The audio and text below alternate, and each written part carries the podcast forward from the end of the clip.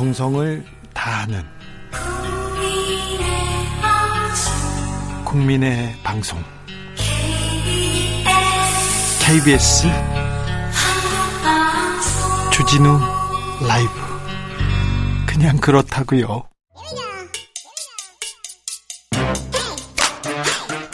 뉴스를 향한 진지한 고민, 기자들의 수다. 라이브 기자실을 찾은 오늘의 기자는 KBS 김수연 기자입니다. 안녕하세요. 안녕하세요. 어떤 뉴스부터 가볼까요?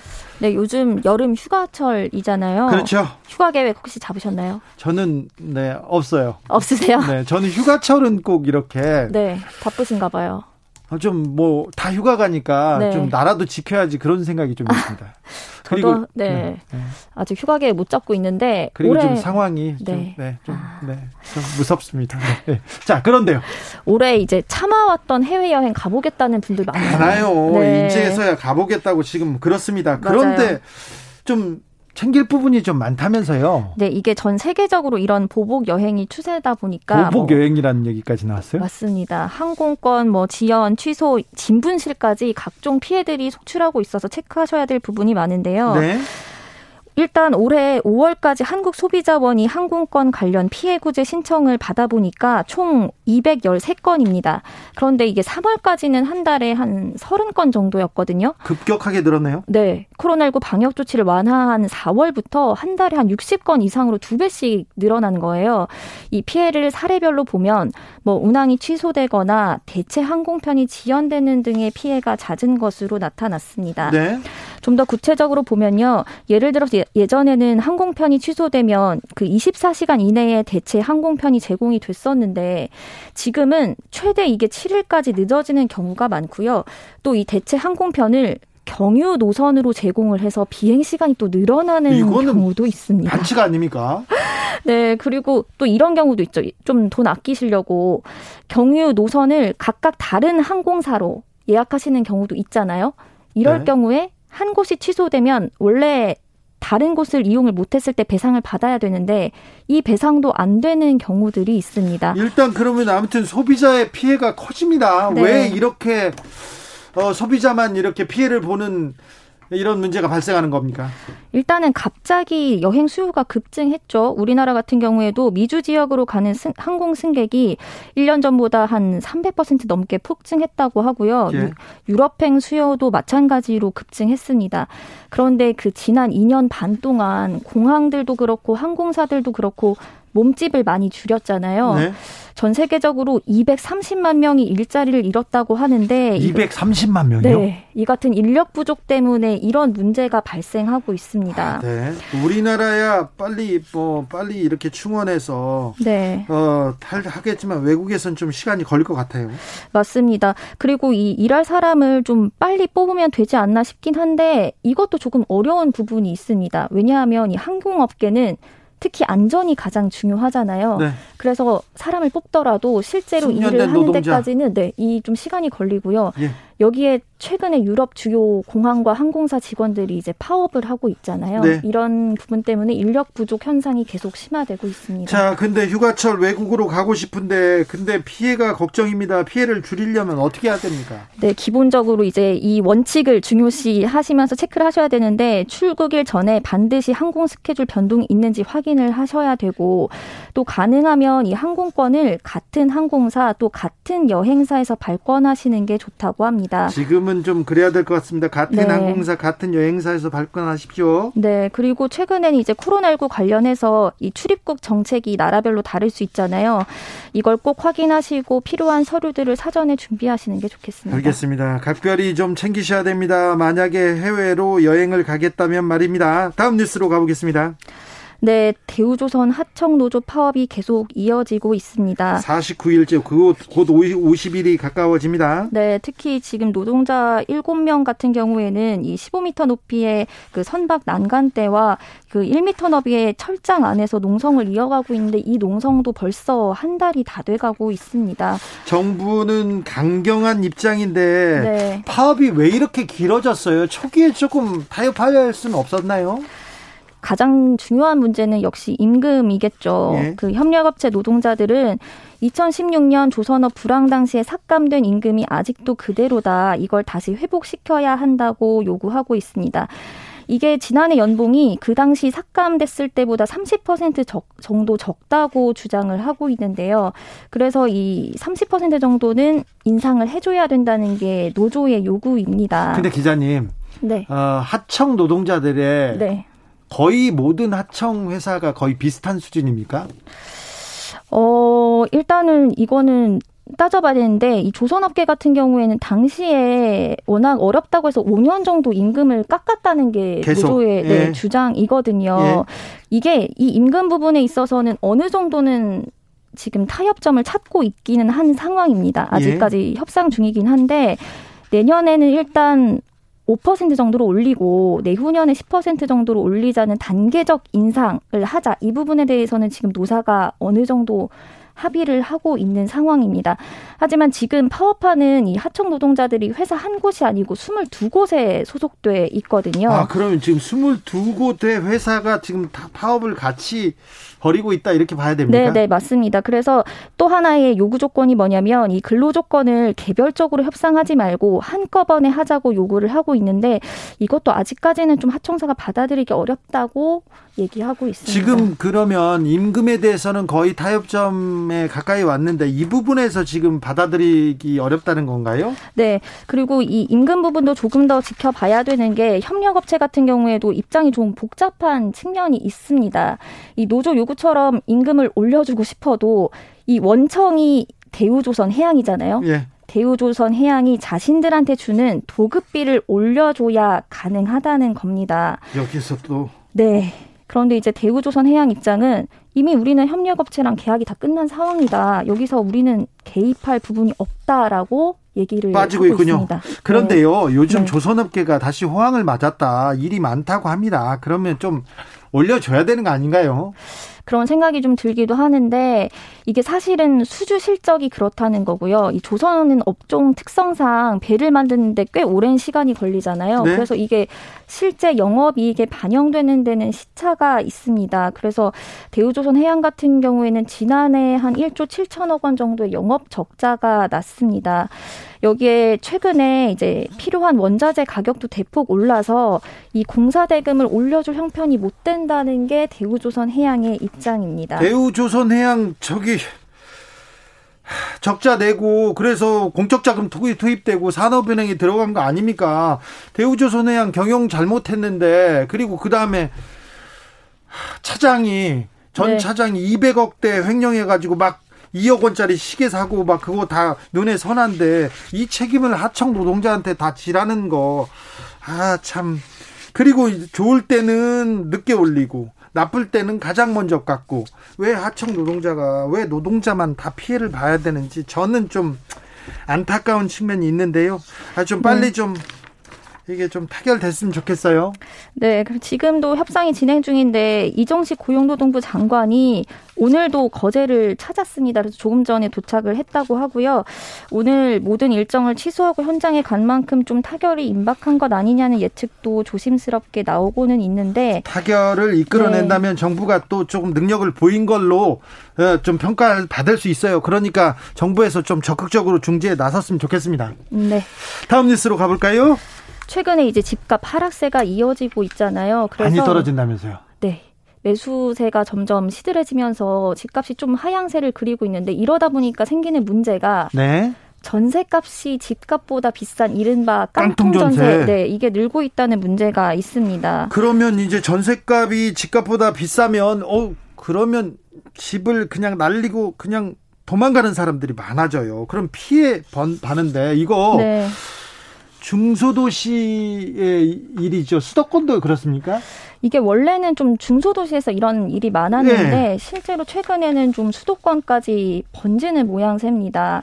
올해 들어서 조사를 해보니까 전세값이 매매 가격보다 비싼 거래 비중이 인천이 22%, 서울도 11% 정도 된다고 하고요. 경기도 9%에 이릅니다. 계속 늘고 있네요. 네, 특히 서울에서도 이런 깡통전세 위험이 있는 곳이 있는데 이 전세값이 매매값의 80% 이상이면 이 깡통 전세 위험 신호로 봐야 하거든요. 아, 그래요? 네. 그런데 지금 지역별로 보면 강서, 금천 지역에서 이런 주택의 비율이 60%를 넘는다고 합니다.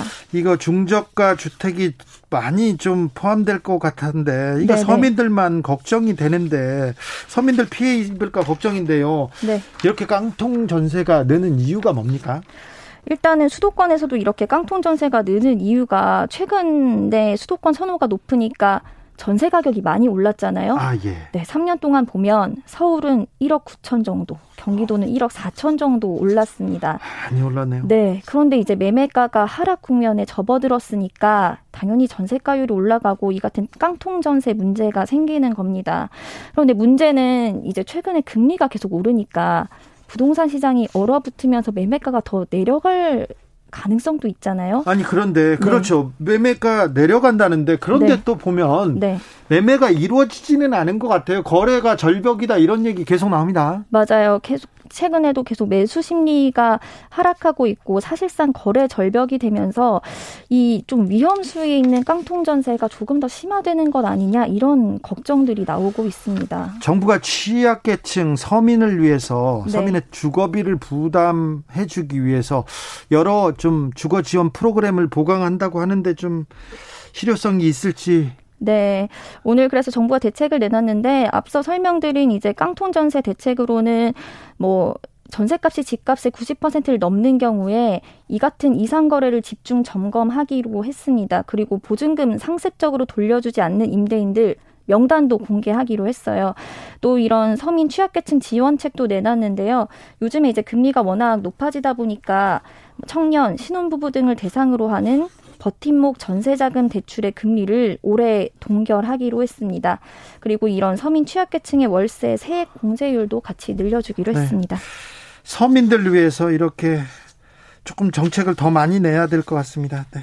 깡통 전세 피해는 없어야 될 텐데 피해가 최소화되도록 노력해 주셨으면 합니다. KBS 김수연 기자와 함께했습니다. 감사합니다. 감사합니다. 교통정보센터 다녀오겠습니다. 김민희 씨.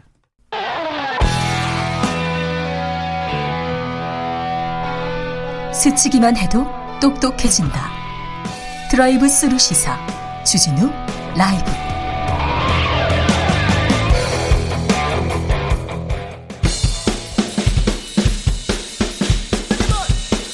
틱탁 틱탁 틱탁 결란한 입담의 환상 드리블. 오늘 이 뉴스를 주목하라. 이슈 틱탁하. 머리 끝부터 발끝까지 핫이슈 더 뜨겁게 이야기 나눠봅니다. 청코너 최진봉 성공회대 교수. 네, 안녕하십니까. 최진봉입니다. 홍코너 김병민 국민의힘 전 대변인. 네, 반갑습니다. 네. 대통령 안 보인다는 소리 나도 좋다. 스타 장관 나오면 좋겠다. 예. 이 발언 어떤 뜻입니까? 대통령실 관계자뿐 아니라 내각. 그러니까 우리가 이제 책임 장관, 책임총리 그렇죠. 얘기하는데 한동안 총리도 잘 안 보인다, 장관도 잘 안 보인다 너무 안 보였어요. 이런 소리들이 있었거든요. 네. 적극적으로 나서서 윤석열 정부 하고 있는 많은 일들이 있을 텐데 잘 보도도 안 되고 국민들이 모를 수 있으니 적극적인 홍보에 나섰으면 좋겠다 이런 의지인 것 같고요. 옛날 문재인 조금 전에 고민정 의원 왔다 네. 간 거로 보이는데 네. 그때 그 얘기했던 기억이 나요. 청와대에서 다 좋은데 정책에 대한 홍보가 필요하다 그래서 공기 반 소리 반 얘기 나왔던 것처럼 정책 반 홍보 반 그러니까 홍보의 중요성들을 과거 정부에서도 강조했었는데 네. 현 정부에서도 마찬가지로 하고 있는 중요한 일들 적극적으로 홍보했으면 좋겠다라는 것 같고요. 근데 이 스타 장관은 자칫 잘못하면 문재인 정부의 스타 장관 제가 기억나는 두 명의 스타 장관이 있는데 추미애 장관. 김현미 장관님. 지금 고민정이 왜 나오고 지금. 참. 이 스타 장관에 대해서는. 김병민 호날두예요 지금 일단 슬라이딩하게. 네. 아니 제가 볼 때는 분석이 잘못됐어요. 분석이 잘못됐습니다. 스타 장관의 문제가 아니에요. 네. 그러니까 예를 들면 지금의 지지율이 하락하는 이게 지지율 하락의 문제를 해결하기 위해서 이런 방안을 내놓으신 건데 제가 볼 때 지지율 하락의 가장 큰 문제점은 윤석열 대통령의 김건희 여사세요. 네. 두 분이 바뀌어야 돼. 두 분을 바꾸라고요? 아니, 아니, 제 말은 두 분의 태도를 바꾸라는 거예요. 아우, 깜짝 놀랐습니다. 아니, 그러니까 제 말은 이게 뭐 예를 들면 요즘은 이제 많이 줄었던데 그 도어 스태핑 하시면서 약식 기자회견 네? 너무 많은 말을 해. 본인이 그리고 세상까지 본인이 얘기하니까 자꾸 이 꼬투리가 잡히는 거예요. 그러니까 저는 그런 부분들을 장관들한테 넘겨주고 본인은 네. 원론적인 얘기만 해야 돼. 원론적인 얘기만. 네. 근데 너무 세세하게 막 그 현안에 대해서 얘기하고 이러니까 그게 이제 결국은 여러 가지 파장을 불러일으키는 거고 김건희 여사 행보 요즘은 이제 조용하잖아요. 그러니까 네. 오늘인가 어디 나온 지지율에 약간 반등한 모습을 보이더라고요. 그러니까 그것도 김건희 여사가 자꾸 나오시면 그게 부정적이야 자꾸. 그래서 그런 부분들을 중점적으로 관리할 게 필요한데 스타 정관 얘기하시면서 다른 쪽으로 짚으신 게 아닌가. 그래서 좀 요 부분의 역할 분담이 이루어졌으면 좋겠다 이런 생각이 듭니다. 교수님 지적을 아마 받아들였는지 대통령의 도어스태핑 메시지에서도 초창기 때 막 질문을 아침에 6개, 7개씩 받았거든요. 굉장히 많은 이슈들을 가지고 다 대통령 얘기를 끌어내니까 네. 사실 언론 입장에서는 다른 데 주목할 게 아니라 맞아요. 모든 이슈를 다 대통령의 입만 그렇죠. 바라볼 수밖에 없었고 그렇죠. 지금은 이제 하루에 1개, 2개 정도 아주 중요한 내용 하나 정도 묻고 그다음 좋은 하루 보내라고 메시지를 내면서 나가기 때문에 그런 얘기들을 잘 받아들인 것 같고요. 스타 장관 뭐 내각에 대한 얘기는 얼마 전에 원희룡 장관이 나와서 라디오 인터뷰도 하고 GTX에 대한 속도전 또 주택 공급에 관한 문제를 얘기하는데 이런 게 사실 국민들이 제일 궁금해하는 윤석열 정부의 국정 운영 방향이거든요. 이런 쪽에 좀 속도를 내고 적극적인 행보하는 거는 매우 의미 있다고 생각합니다. 그렇습니다. 장관, 차관들 적극적으로 나와서 정책에 대해서 얘기하고 비전을 보여줬으면 좋겠는데 왜 장관, 차관들 지금까지 보이지 않았습니다. 네, 이제 막 보이기 시작하고 있죠. 왜냐하면 대통령이 다 말씀을 하셔서 그래요. 장관이 할 말이 없어. 그리고 노동부 장관이 얘기하는데 대통령께서 다른 얘기하시고 이러면 그게 말이 안 되잖아요. 그렇죠. 그런 문제가 발생하기 때문에 고용노동부 장관도 거제에서 또 지금 있게 된 대우조선해양 문제 때문에 여러 가지 노력들을 하고 있는 것 같은데 네. 적극적으로 나서서 잘하는 게 있으면 박수 받고 네. 또 진짜 국민들 보시기에 진짜 못한다 그러면 여기에 대한 책임도 지고 하는 게 중요한 것 같습니다. 그것도 미리 가면 되잖아. 꼭 대통령이 참을 만큼 참았다는 게 그때 가요. 네. 아니 미리 갔으면 이런 얘기 안 듣잖아요. 미리 갔으면 고용노동부 장관이 설득도 하고 협상도 하고 교섭을 할 수 있도록 판도 깔아주고 중재도 하고 이러면 얼마나 좋아. 네. 근데 꼭 그 대통령이 한마디 하니까 가고 이러니까 문제라는 거예요. 대통령이 한마디 했더니 해결됐다 이런 모습을 보이려고 노력을 쭉 아마 안 하고 있었던 건 아닐 거고요. 다만 네. 현장에 가서 마지막 위기 상황이라 생각했던 것 같고 네. 옛날에 2014년도인가요? 세월호 참사가 터지고 난 다음에 해수부 장관이었던 이주영 장관이 네. 내려가서 수염을 덥수룩하게 기르고 마지막까지 문제 해결에 노력했던 기억이 오래 남습니다. 그런 장관들의 모습들 좀 많이 나왔으면 좋겠습니다. 대통령이 유난히 말을 아낍니다. 그리고 김건희 여사는 좀 보이지 않습니다. 이 리스크 관리에 나선 걸까요? 국민들께서 주시는 의견들을 쭉 들어보고 계시겠죠. 그리고 현재 지지율은 계속 빠지고 있는 상황이기 때문에 어디에서부터 지지율이 빠지는지에 대한 고민을 아마 하고 있을 거라고 봅니다. 네. 또 김건희 여사에 대해서도 주시는 뭐 여러 의견들이 있을 거기 때문에 지금은 총체적으로 한 2달 정도밖에 안 지난 상태잖아요. 네. 그래서 어디에서부터 가장 부정적인 의견이 피력되는지 보고 있을 거고 다음 달 이제 광복절이 지나고 나면 취임 100일이 돼요. 이게 네. 되게 중요하거든요. 취임 100일에 대한 성과, 그동안 무슨 일이 있었는지를 이제 기자들이 묻기 시작할 건데 그럼 지금부터 남은 날이 한 달 정도가 남은 건데 그 한 달이 남지 않는 기간 취임 100일에 대한 성과를 내기 위해서 뭐 메시지에 대한 부분들뿐 아니라 어떤 정책으로 윤석열 정부가 바뀌었는지 여기에 아마 집중하고 있을 겁니다. 제가 생각할 때는요. 제가 그냥 조언을 드려볼게요. 100일을 앞두고서 정말 그 국민들에게 신선한 모습을 보이는 한 가지 방법이 있어요. 뭐냐면 비서실 개편하는 거예요. 인사 개편. 네. 저는 개인적으로 그러니까 좀 빠르지 않나요? 네? 좀 빠르지 않나요? 그러니까 빠른데 이렇게 해야 돼. 왜냐하면 인사 문제가 가장 큰 문제고 지금 현재 대통령을 옆에서 잘 보좌하지 못한다는 문제점들이 지적이 되고 있으니까 충격요법을 한번 쓸 필요가 있지 않나는 개인적인 생각이에요. 물론 제가 뭐 얘기니까 뭐 듣지 않으시겠지만 제 생각에는 그 정도 충격요법을 좀 국민들이 볼 때 좀 변하는구나 이런 생각이 들 텐데 지금의 구조를 계속 가져가면서 변한 모습을 그렇게 안 보내준다고 하면 100일 지나도 사실은 크게 어떤 그 감동을 줄 수 있는 스토리가 없지 않을까 하는 생각이 들어요. 개인적으로. 인사 문제, 사적 채용 논란이 계속되고 있는데 이분은 어떤 능력이 있었고 어떤 경력이 있었다 이 내용을 명확하게 설명을 해주지 않아서 저 인사 참사 얘기가 계속 나온다. 고민정 의원은 이렇게 지적합니다. 이 부분은 어떻게 보십니까? 저는 근데 그것도 물론 문제인데 저는 이제 국민들이 볼 때 제일 좀 화가 나는 부분은 이런 거예요. 본인의 사적인 인연이 인사에 영향을 미친다는 부분이거든요. 저는 네. 그렇게 생각합니다. 그러니까 예를 들어서 자 김병민 대변인 열심히 대변을 일했잖아요. 네. 그건 저 안 들어갔어요. 대통령실 갔다. 그럼 누구도 문제 제기하지? 아무도 문제 제기 안 해요. 누가 그걸 문제 제기합니까? 김병민 아버지가 누군지 아무도 몰라요. 엄마 전화번호 안 물어봅니다. 안 물어봐요. 네. 근데 지금 들어간 번에 논란이 되는 게 뭐예요? 윤석열 대통령께서 예전에 검사 시절할 때 같은 지역에 있으면서 알았던 사업체 사장. 그분들의 아들. 그리고 그 본인이 검사로 일할 때 수상관을 일했던 사람의 아들. 그다음에 그거 유튜버잖아요. 그거 유튜버의 누나. 뭐 이런 분들이 이제 이름이 나오니까 이게 논란이 되는 거거든요, 결국. 그러니까 사적 인연이라고 하는 것이 인사에 개입이 되는 순간, 물론 그분들이 뭐 해명은 그 캠프에서 일을 했다. 근데 캠프에서 일을 하고도 김병민 대변인이 일하는 거하고 다르잖아요, 지금 차원이. 캠프에 들어온 것도 그것 때문에 들어온 거잖아요, 사실은. 그런 인맥으로 들어와서. 그분들이 들어오면 만약에 그전에 지금의 그분들의 아버님 되시는 분이나 이런 분들하고 갖고 있던 윤석열 대통령 인맥이 계속 연장이 되는 거잖아요. 그런 부분에 개입될 수 있다는 국민들은 비판과 아니면 우려의 모습을 보는 거예요. 그걸 일부러 저는 끊어줘야 되는데 그러지 못한 부분이 문제라고 보는 거죠. 제가 이제 7월 달에 윤석열 대통령 후보 시절 만나고 국민 캠프 출범해서 처음 들어갔는데 그전에 이제 6월 달 말에 그 정치 참여 선언을 하고 작게 조직들이 구성돼서 막 굴러가고 있었거든요. 이 사람들이 만약에 대통령과 깊은 인연을 갖고 있고 뭔가 비선에서 영향력을 행사했던 인물들이라면 저도 유의해서 봤을 것 같고 네. 또 그 사람들에 대해서 저 사람들 센 사람이구나. 약간 좀 조심도 하고 이랬을 텐데 이분들한테 죄송하지만 기억나지 않는 사람들 누구지? 싶은 사람들도 꽤 있습니다. 예를 들어서 우모 씨 아들 뭐 이렇게 나오는데 그 사람 누구야? 이렇게 물어봤을 정도고요. 그리고 뭐 육촌 얘기 나왔을 때 그분에 대해서도 마찬가지고. 그러니까 윤석열 대통령을 제가 옆에서 봤을 때는 공적 체계를 굉장히 중요시하기 때문에 나랑 가까운 인사를 하더라도 초창기에 이제 제가 대변인 역할하면서 많은 일들을 의사소통하지만 공식 조직 내에서 이 부분들을 해결하는 걸 매우 중요시 생각합니다. 그러니까 여기에 초창기에 왔을 때는 인연, 그러니까 정치를 참여하기 전의 상황이기 때문에 일부의 인연으로 왔겠지만 그 이후에 캠프 인수에 들어가는 나머지 과정에서는 시스템을 통해 돌아갔다. 아마 이런 인식을 갖고서는 항변하는 것 같습니다. 근데 민주당 입장에서 고민정 의원 등 막 이 모든 걸 다 뭉뚱그려서 얘기하잖아요. 제가 봤을 때는 뭐 유튜버에 관한 문제라든지 대통령실 인사 속에서 야당과 언론의 비판이 따갑게 막 아프게 다가올 때가 있거든요.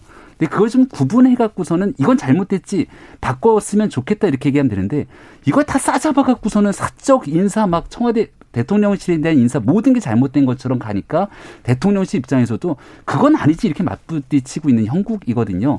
하지만 국민들 보시기에 공정과 정의를 외쳤던 윤석열 대통령에 대한 대통령실 인사에 대해서 높은 기대감을 갖고 있는 만큼 적정 수준에서 국민께 눈높이에 맞춰서 해명할 건 해명하고 또 바꿔야 된다고 얘기하는 것들은 좀 변화해 나갈 의지들을 보여주면 좀 마무리가 되고 해결되지 않을까 싶습니다.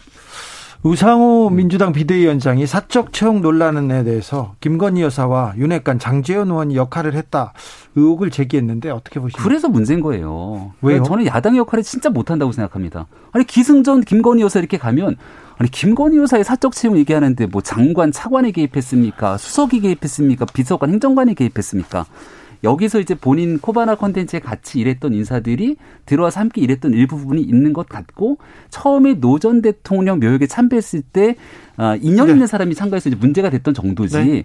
지금 있는 대통령실 인사에 막 김건희 여사가 쥐락펴락한다고 얘기를 하는 순간 문제의 본질을 모르는 거예요. 그러니까 저는 야당이 국민을 대표해서 잘못된 길을 바로잡는 역할도 해야 되는데 이왕 하실 것 좀 제대로 하셨으면 좋겠습니다. 본질을 정확히 짚고. 일단 저는 우상호 비대위원장이 했던 말이 진실이 아니에요. 저는 몰라요. 개인적으로. 그러니까 이제 뭔가 근거가 있으니까 얘기를 했겠지. 거기에서는 제가 논평을 하고 싶지 않아요. 뭐 그건 우상호 비대위원장이. 그럼 다만 그러면 우려나 국민적 시각이 나오는 이유가 아까 얘기했던 몇 가지 사례를 얘기하셨잖아요. 예를 들면 노무현 전 대통령 참배하러 갔을 때 사적 인연에 있는 분이 따라오고 네. 또 예를 들면 그 나토 갈 때도 그 전혀 민간인이 따라가고 이런 네. 일이 있었고 코바나 콘텐츠 일했던 사람들이 들어와서 일을 하고 있고 이런 부분들이 국민들을 볼 때는 왜 이렇게 사적 인연들이 자꾸 공적 영역까지 들어오지 하는 부분에 대한 의문이 생길 수밖에 없는 거예요.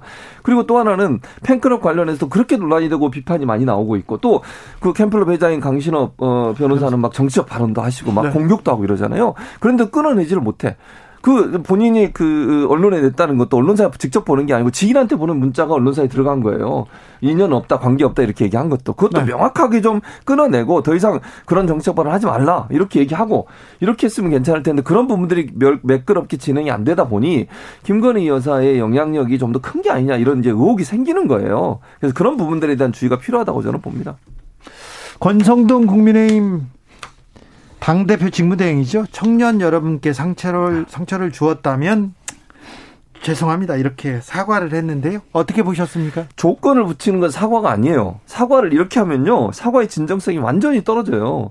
아니, 조건을 왜 붙이는 거예요? 상처를 주었다면이라는 말은 뭐예요?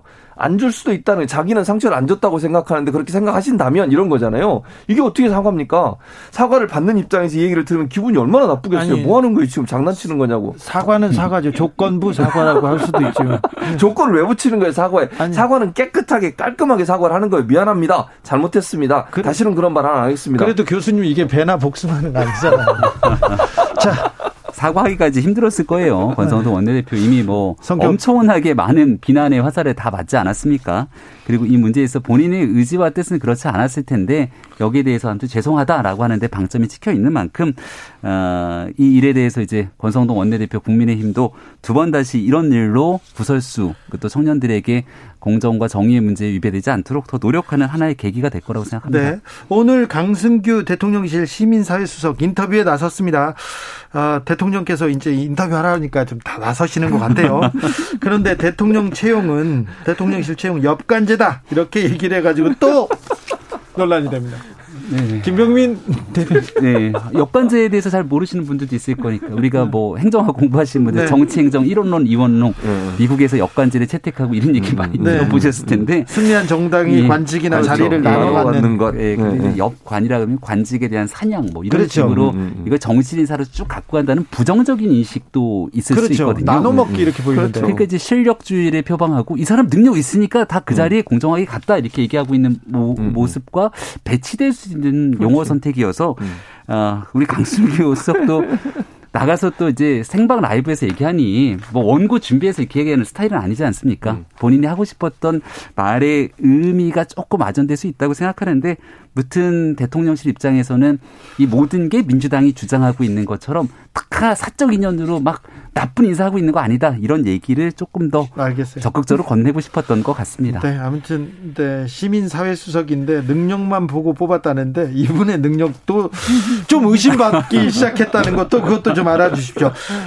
자, 윤 대통령 후보 시절부터 자, 윤 대통령께서는 과학 방역하겠다. 문재인 정부의 방역은 정치 방역이다. 이렇게 비판해 왔는데 지금 코로나가 확진자가 네. 늘고 있잖아요. 그런데 과학 방역이 뭐야 이렇게 의문을 제기하는 사람들이 많습니다. 일단 당시에 정치 방역이라고 얘기하고 과학 방역과 어긋난다고 얘기했던 것은 거리 두기를 기점으로 뒀을 때 점심에 두는 거리두기와 저녁 식사 이후의 거리두기가 달랐잖아요. 그러니까 코로나 바이러스가 점심에는 왔다가 뭐 저녁에는 막 피해가 사라지고 막 이런 얘기들이 실제 전문가들 사이에서도 나왔던 겁니다. 명확한 기준들을 잡지 못하고 있었던 상황이기 때문에 소상공인 자영업자의 어려움은 더 커져만 갔고요.